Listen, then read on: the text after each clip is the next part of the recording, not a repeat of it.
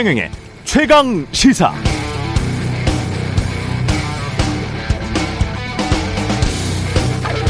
뭔가 걸리거나 그랬을 때 사회가 모든 게 다 완벽하고 공정할 수는 없어.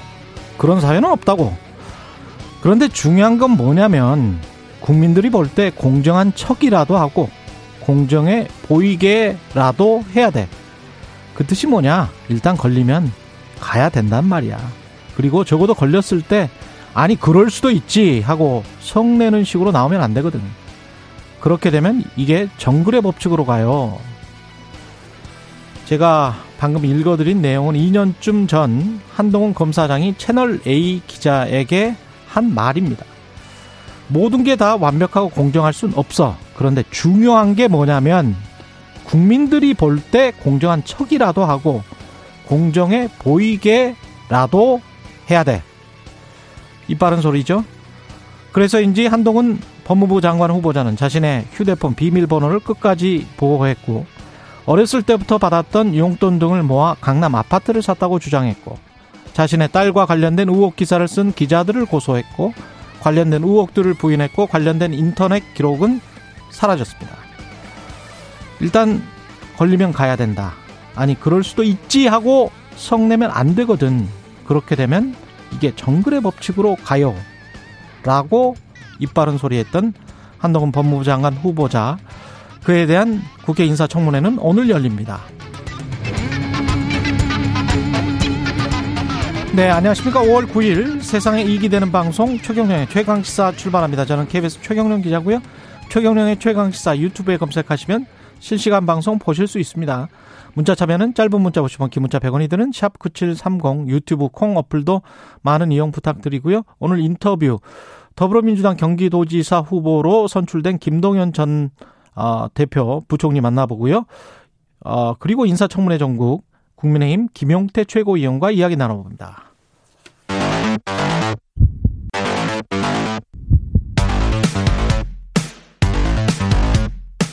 오늘 아침 가장 뜨거운 뉴스 뉴스 언박싱 네 뉴스 언박싱 시작합니다. 김민하 시사평론가 민동기 기자 나와 있습니다. 안녕하십니까? 안녕하십니까? 옛날에는 이제 민동기 기자 김민하 시사평론가 이렇게 차례로 쓰더니 요즘은 뭐 왔다 갔다 이렇게 쓰는 정말 공정하게 저 작가들이 하고 있는 것 같습니다. 아 그런가요? 그 예. 가나다 순이라고 방금은 생각했는데. 아 그렇습니까? 네. 그렇지 않은 경우도 있어. 근데 아마 이 네. 순서는 네. 그동안 처음 쓴 거를 계속 이제 하다가 그렇죠. 예, 네, 계속 하다가 제가 저만 나오던 때가 있었잖아요. 그렇죠. 그때 이제 바뀌었다가 그때 그때 뭔가 놓친 거야. 네, 그때 바꿨다가 그때 이 주도권이 놓쳐진 것 같아. 이게 지금 다시 돌아와야 돼요. 아니 근데 그래서 제 생각에는 이 계속 네. 업데이트 할 거잖아요 원고를. 네. 그래서 그렇죠. 애초에 업데이트한 원본이 뭐냐에 따라서 지금 달라지는 거예요. 그래서 제가 이제 잠시 나왔다가 혼자 나왔을 때 이제 그때 원고에다가 뒤에 민 동기 기자까지 붙인 원고에 원본이 있는 것이고 예. 원래 그 전에 하던 원고에 원본이 있는 것이고 예. 네, 그런 상황이 아닐까. 항상 이렇게 추정과 분석으로 살고 있는 네, 모든 걸 이렇게 생각을 하고 있습니다. 오늘 저 한동훈 후보자 관련해서 KBS 보도가 있었습니다. 한겨레 보도도 있었고요. 예. KBS 한겨레 보도가 있었는데요. 예. KBS 보도 먼저 잠깐 소개를 해드리면 한동훈 후보자가 98년에 처음으로 서초구 잠원동 아파트를 매입을 하거든요. 음. 25살이었습니다. 사법연수원 수료 한 달 만인데 이 아파트는 서울 거주 무주택 세대주만 조합원이 될 수 있는 지역주택조합 아파트였습니다. 근데 문제는 당시 한동훈 후보자가 조합원 자격이 없었다는 거고요. 사법연수원에서 받은 월급 총액이 2천만 원이 안 되는 것으로 지금 나와 있거든요.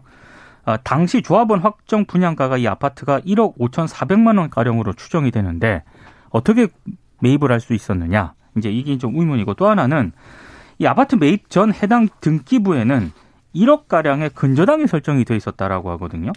조합원이었던 정모 씨의 첫 소유권 보존 등기 그 동시에 담보를 설정한 사람은 다름 아닌 한동훈 후보자의 모친이었다고 합니다. 약 한 달 뒤 한동훈 후보자는 모친이 담보로 잡은 아파트를 매입을 했고 근저당은 이제 바로 풀렸는데 무자격자가 근저당을 설정을 해서 실질적인 권리자로서 조합 아파트를 매입하는 방식은 당시에도 역시 사회적 문제였습니다. 음. 그러니까 핵심은 한동훈 후보자와 어머니가 해당 아파트를 매입을 할 때 무주택 조합원이 갖게 되는 입주권을 불법으로 사들였는가 이 부분이 핵심인데요. 한동훈 후보자는 당시 조합원 정모 씨와 모친의 근저당 관련 금전거래 내역이라든가 조합 아파트 매매를 전제로 사적 약정이 있었는가 이런 부분에 대해서 KBS 기자가 질문을 했는데 예. 이 질문에 답하지 않았다고 합니다. 음. 그러니까 이게 굉장히 오래된 일이지 않습니까? 굉장히 오래된 일이기 때문에 98년도 그렇죠. 이때 이제 KBS 보도한 내용을 보면 이때 이 아파트의 경우 어, 지역 조합 아파트인데 이 아파트의 경우에 이런 거래가 좀 많이 있었던 것 같아요. 그래서 지역 조합 아파트는 지역 조합원만 살 수 있고 그렇죠. 일반인들은 살 수 없다. 그건 불법이다. 그랬는데 한동훈 후보자의 어머니가 그 정모 씨로부터 사서 정모 씨가 바로 네. 한동훈 후보자의 판 이 방식 자체 이런 거래가 아파트가 입주하고 한한달 만에 일어난 거잖아요. 그렇죠. 근데 그 한 한 달 만에 일어난 이런 거래 행태가 한 11건 있었다는 거지. 그렇습니다. 그렇죠. 300세대밖에 안 되는 아파트가. 네. 그렇습니다. 음. 그래서 당시에 이게 뭐 성행했던 거래 방식 중에 하나구나. 이 편법으로 또 불법으로. 이걸 알 수 있는 대목인데 그렇게 보면은 이게 뭐 어, 상당한 제가 볼 때는 개연성이 있구나라는 생각이 드는데 근데 이 오래된 일까지 끄집어내서 이렇게 뭐 얘기를 하는 이유는 어, 이, 이 아파트를 이제 증여받은 것을, 증여받은 게 아니죠. 뭐 정확히는 이제 한동훈 후보자 산 것을 어, 시작으로 해서 이후에 이제 이 사는 집을 계속 뭐 흔히 우리가 하는 말로 갈아타면서 음. 계속해서 재산 형성을 해온 것이기 때문에 그 처음 시작되는 이 아파트 구매가 어떻게 이루어진 건지를 이제 취재하고 그것에 대해서 이제 물어보는 것이죠. 그렇죠. 그래서 여기에 대해서 설명을 해야 될 것은 당시에 이제 이 어, 아파트 구매가 어떤 방식으로 이루어졌는지 그리고 그 본질적으로 그 거래가 뭐였는지를 설명하는 것도 중요한데 음. 이런 이제 인생의 경로, 어, 이런 형 이런 어떤 경로를 통해서 재산을 이제 아, 좀 증식해 온 것에 대한 자기 생각이 뭔지 후보자의 생각이 뭔지 음. 이걸 좀 물어보고 들어야 될 권리가 국민들에게 있는 게 아닌가 저는 그렇게 생각을 합니다. 이게 편법 불법 매매가 아니냐 첫 번째 두 번째는 증여와 관련해서도 지금 다 풀리지가 않았어요. 그렇습니다. 한동훈 후보자는 본인이 급여와 예금 적법하게 증여받은 돈으로 샀다라고 이야기를 했잖아요. 그러면 그때 이제 근저당 담보가 설정이 돼 있었기 때문에 한동훈 후보자 측으로부터 그러니까 한동훈 후보자가 어머니에게 1억 원의 근저당권 설정된 돈을 그 와이어한 송금한 그 내용만 은행으로부터 받아내면 돼요. 네. 또는 어 본인이 다 이제 그 1억 원대 초반에 돈으로 매수를 했다고 했기 때문에 당시에 1억 원대 초반에 돈이 있었는지 그 예금 증명을 하면 돼요. 그렇죠. 그러니까 그러면 그걸 만약에 이제 아주 뭐 우리가 다 믿는다고 해서 현금으로 줬다. 엄마에게. 네. 엄마에게 1억대 초반을 현금으로 해서 갚았다라고 네. 이것까지는 우리가 뭐 어떻게 증명을 해볼 수가 없으니까요. 그러면 그거라도 내야 돼요. 그렇죠. 예. 예금이 낸 어렸을 때부터 엄마 아빠로부터 받은 것들 그리고 급여, 급여 실급여는 어 김남근 변호사 말로는 당시에는 실제로 받는 돈은 60만 원 정도. 그리고 사법연수원에서도 굉장히 쓸 돈이 많았다고 하던데 그 정도를 다 모아서 그래서 1억 5천만 원대 그리고 1억 초반 정도 되는 근저당권 설정을 풀 수 있었는지 그거를 명명백백하게 서류로 밝히면 됩니다. 그러면 다 끝납니다. 근데 뭐 예. 아마도 예. 제가 예상하기로는 워낙 오래된 일이어서 그런 것들을 서류로 이제 밝히는 것이 가능한지에 대해서 상당히 한동훈 후보자 측에서는 방어적으로 얘기를 하는 할 것 같아요. 네, 아마도 아니, 그 해명을 네. 그 예전에 이제 의혹이 제기됐을 때 네. 신문이 했었죠. 예, 네. 그때 해명한 이후로 거의 비슷한 해명을 계속 하고 있어요. 매매 음. 계약 체결이라든가 등기 당시에는 본인은 군, 군 법무관 훈련을 받고 있었기 때문에 구체적인 뭐 등기 과정이라든가 경위는 음. 알지 못한다. 이 해명을 계속 하고 있는 상황입니다. 알기 알지 못하는데 어떻게 1억 원 정도의 돈을 줬다는 건 기억을 하죠? 이게 뭐 서류상의 것들은 모른다라는 거고 뭐 어쨌든 돈을 지불 자신이 지불하고 집을 샀다라는 거를 주장하고 있는 거겠죠. 그러면 예. 지금 말씀하신 대로 아 1억 원 정도면 큰 돈인데 그렇죠. 그때 엄청 큰 돈이죠. 그렇죠. 예. 그이 지금 말씀하신 대로 이 집을 돈 주고 샀다면 그러면 이제 애초에 채무 관계 걸린 돈은 그걸 어떻게 됐느냐. 네, 그걸 설명을 하는 건데 아마 그 설명을 쉽게 할 수 없는 것이다라고 아마 얘기하지 않을까 싶습니다. 딸 논문 대필 관련해서도 그 여러 가지 보도가 나왔습니다. 그러니까 케냐 출신의 대필 작가가 작성했다는 진술, 정황 등이 나왔거든요. 음. 그러니까 한동훈 후보자 딸 한모 씨가 2022년 2월 지난 2월입니다. 전 세계 사회과학 분야 학술 논문 데이터베이스에 4쪽짜리 논문을 등록을 했는데 여기 그 문서 정보가 있지 않습니까? 이걸 보면 집필 날짜가 2021년 11월 11일 그리고 지은이가 벤슨으로 되어 있다고 합니다. 근데 한겨레가 이 구글 검색 등을 활용을 해서 이 벤슨이라는 사람을 추적을 했는데 미국에서 운영하는 홈페이지에 자신을 노련한 대필 작가라고 소개를 했고요. 영국, 그리스, 인도에 기반을 둔 한 프리랜서 홈페이지에는 뭐 6년간 글쓰기와 과외 경험 등이 있다. 그리고 학술 연구 작성이나 숙제 등을 할 수 있다면서 논문이나 과제를 의뢰받았다라고 하는데요. 한겨레가 이 벤슨의 SNS 계정 메시지를 통해서 한동훈 씨 딸의 논문을 당신이 작성한 것이 맞느냐고 문의를 했는데 본인이 작성했다라고 답변을 했고 아, 다만 이 논문을 작성한 경위 등을 취재하기 위해서 한겨레가 추가로 질문을 했는데 이 벤슨이라는 사람이 사례금을 주면 취재에 응하겠다 이렇게 답변을 했다고 합니다. 근데 한겨레 취재 보도 준칙에는요. 예. 정보 제공이라든가 협조의 대가로 취재원에게 금전적 보상을 하지 않는다라고 규정을 하고 있기 때문에 이후 취재는 중단을 했다라고 하는데요. 한동훈 후보자 쪽에서도 이 한겨레 보도 이후에 아, 해당 글이 대필임을 부정하지는 않았습니다. 그런데 후보자 딸이 작성한 논문이라고 보도된 글은 논문이 아니라 온라인 첨삭 등의 도움을 받아 작성한 3페이지짜리 연습용 리포트 수준의 글이다. 이렇게 해명을 했고 실제로 입시 등에 사용된 사실이 없고 사용할 계획도 없다. 이렇게 해명을 하고 있습니다. 음. 이제 이제 입시 등에 사용될 사용된 사실은 없죠 당연히 왜냐하면 아직 이제 고등학교 2학년 그렇죠. 그렇죠. 입시 본격적으로 하는 연령대 아니니까 그래서 그런데 사용할 계획이 없었느냐는 이제 좀 어, 논란이 있을 것 같아요 왜냐하면 이게 결국은 어쨌든 이 한동훈 후보자 해명대로 하면은 온라인 첨삭을 받은 거 아닙니까? 그렇죠. 논문도 아닌 글에 대해서. 그렇죠. 근데 대한민국에도 많은 그 전문가들이 있고 음. 또이 온라인 첨삭이라든지 온라인이 아니더라도 첨삭을 받을 수 있는 수단들이 있는데 왜 노련한 대필 작가라고 자신을 소개하는 어 벤슨 모어라는 사람에게 온라인 첨삭을 받았느냐.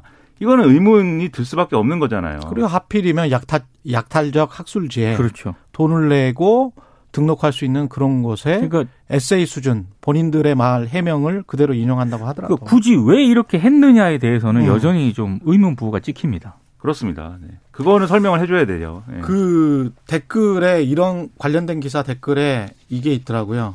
고등학생이 그 소지품 검사를 옛날에 하잖아요. 그런데 담배가 걸렸어요. 어? 담배가 있는 게. 근데 선생님이 물어보니까 아직 안 피웠어요. 갑자기 과거 추억이 예. 생각이 나네요. 본인, 아직 본인, 아직 안 본인 피었, 얘기 경험담. 아직 안 피웠어요. 아니 그런 댓글이 경험담. 그런 댓글이 있, 있다는 거예요. 아, 근데 제, 저도 고등학교 반에 같은 반에 그부가 예. 걸려가지고 예. 끌려갔던 기억이 있습니다. 경험담들인 것 같은데. 그 댓글이 전 담배를 피우지 않습니다. 적절하다라고 네. 보입니다. 예.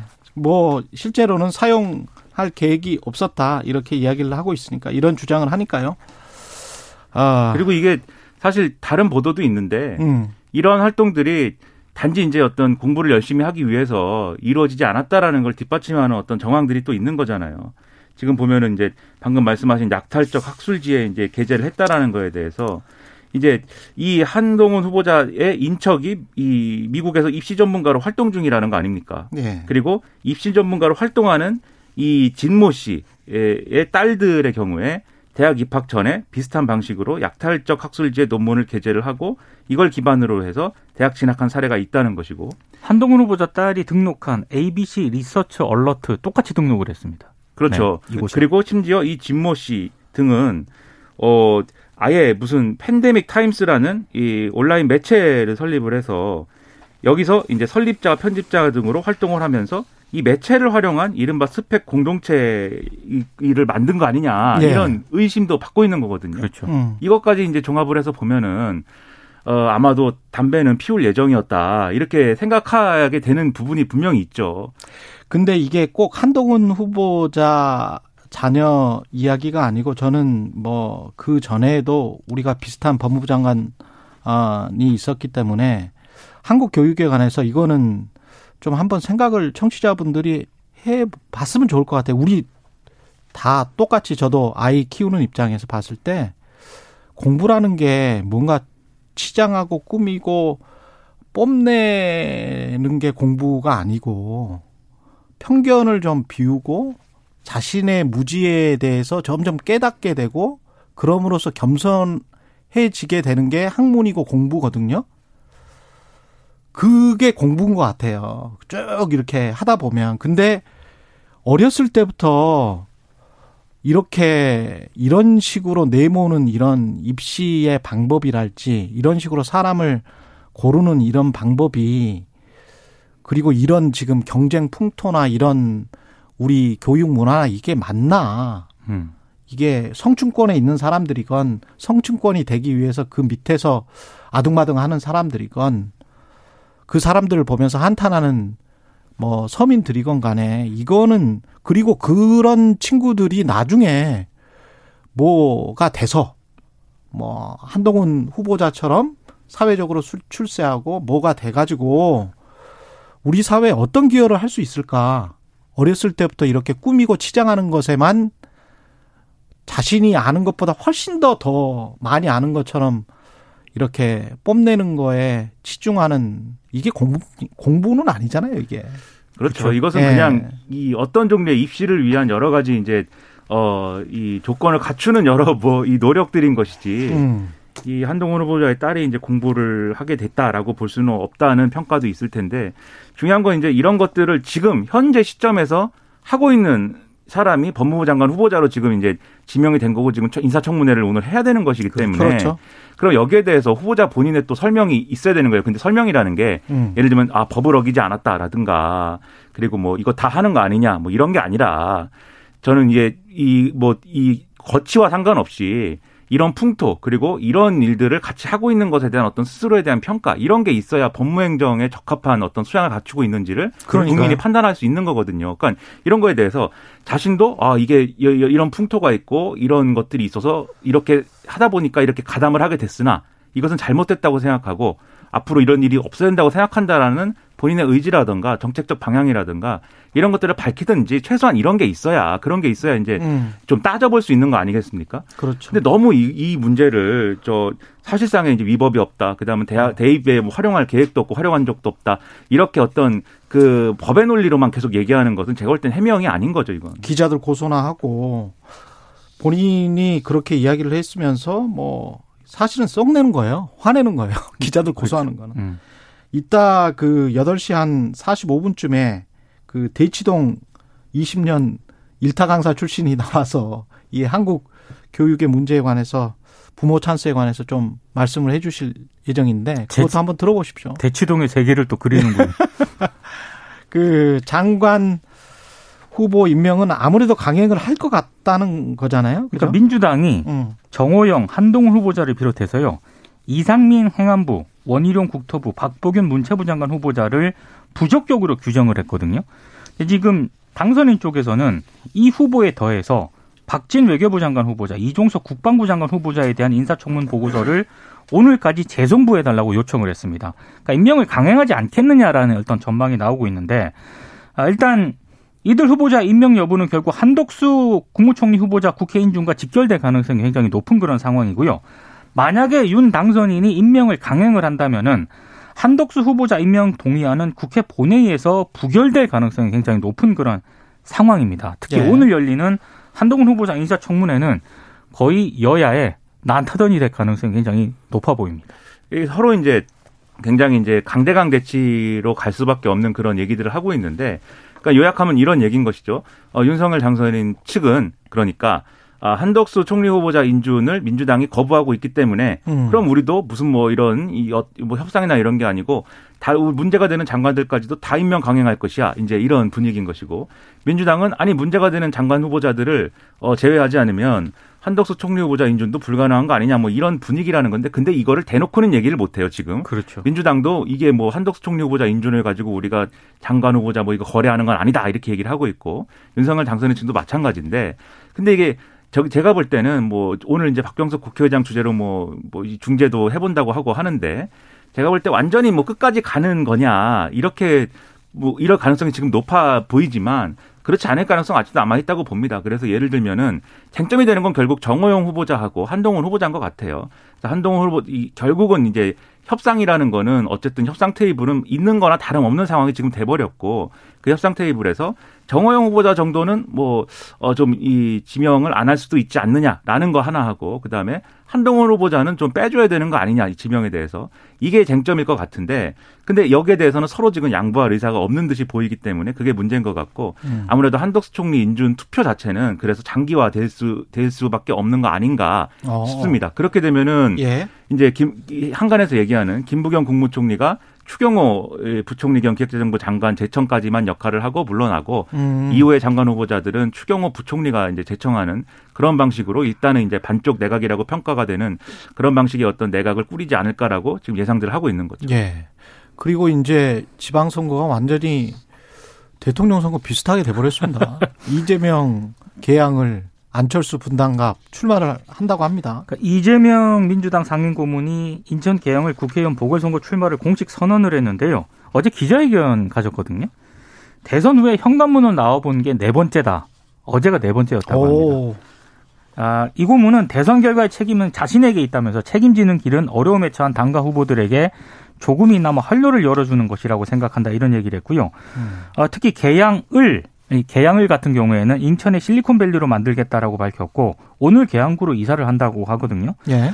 근데 민주당이 지금 17개 광역단체를 장악을 하고 있지 않습니까? 근데 아, 17개 광역단체 장악에 12개 광역단체를 그렇죠. 차지하고 있는데 어, 어제 이재명 고문이 출마 선언을 하면서 전국 과반 승리를 목표로 내세웠거든요. 지난번 대선에서 10대 7이었어요. 그렇습니다. 10이 이제 윤석열. 네. 예, 이었습니다. 그러니까 17개 광역단체장 가운데 9곳 정도에서는 승리를 해야 이제 과반 달성이 가능한 그런 상황인데 쉽지 않을 것 같은데. 그렇습니다. 예. 충청하고 결국 강원에서 선전을 해야 이게 그렇죠. 목표 달성이 가능한다는 그런 경기 얘기거든요. 인천도 다 이겨야 되는데. 그렇습니다. 그러려면 그래서 이재명 고문의 또 대항마로 국민의힘에서는 뭐 윤희숙 전 의원 이름도 나오고 있고요. 음. 그리고 어, 최원식 전 의원이라고 원래 민주당 소속이었다가 예, 예. 예, 민주당을 탈당한 예. 그런 분이 있는데 예. 최원식 전 의원 같은 경우에는 이재명 고문하고 사법연수원 또 동기라고 동기. 합니다. 어. 그래서 이 대항마를 두 명의 이름이 지금 거론이 되고 있는 상황입니다. 음. 뭐 일부 언론 보도에는 뭐 다른 이름도 거론이 됐는데 뭐 아니라고 하니까 예. 그렇죠. 그건 이제 뭐 됐는데 그러니까 이게 이 이재명 고문도 그렇고 안철수 위원장도 출마 선언을 했는데 예. 마찬가지로 분당갑에 출마를 하면서 이 지방선거 승리 필요성을 얘기를 하고 있어요. 다만 음. 이제 연고에 대해서는 이제 이재명 고문이 여기 나가는 거 개항을 해 나가는 거는 연고가 없고 음. 안철수 위원장은 본인이 이제 어쨌든 분당갑의 안내를 만들었기 때문에 그것이 연고이다라고 얘기하고 있지만 사실 두 분 다 뭐 별로 명분이 없어 보이는 거는 분명한 사실이에요. 보궐선거 출마에 예. 대해서는. 예. 근데 이걸 뒤집어 얘기하면은 음. 선거 결과에 대해서 책임들을 져야 되는 입장에 지금 된 겁니다. 그러니까요. 특히, 나중에 그렇죠. 정당의 역학관계랄지 정치 지형에도 큰 변화가 있을 그렇죠. 것 같습니다. 그렇죠. 특히 예. 이재명 고문은 수도권 성적이 바로 이 이재명 고문의 앞으로의 이제 진로하고 직결될 수밖에 없는 게 그, 래요 지금 경기도는 이재명 전 지사의 후광으로 선거할 것이다라고 하는 거죠. 음. 서울은 송영길 전 대표가 얼마나 열심히 얘기하겠습니까? 내 지역구를 물려줬고 우리도 원팀이다. 그리고 그렇죠. 예. 그리고 이재명 고문은 어쨌든 인천 선거도 같이 책임지는 그런 입장이고 그리고 총괄 선대위원장이니까 전체 지방 선거를 이제 좀 책임져야 되는 입장인데 그렇습니다. 만약에 수도권 선거가 안 좋은 방향으로 끝나면 예. 그럼 이제 이재명 고문은 심각한 정치적 타격을 입게 되는 것이기 때문에 그러면은 외연 확장을 할 수 있고 중도 확장을 할 수 있는 그런 메시지나 민주당의 변화를 보여주는 그런 음. 전략이 필요하거든요. 그래서 그런 걸 할 수 있겠느냐. 네, 음. 그게 이번에 관건이 되지 않을까 싶습니다. 또 재밌게 되겠네요. 네. 뉴스 언박싱 민동기 기자 김민하 시사평론가였습니다. 고맙습니다. 고맙습니다. KBS 일라디오 최경영의 최강시사 듣고 계신 지금 시각 7시 43분입니다.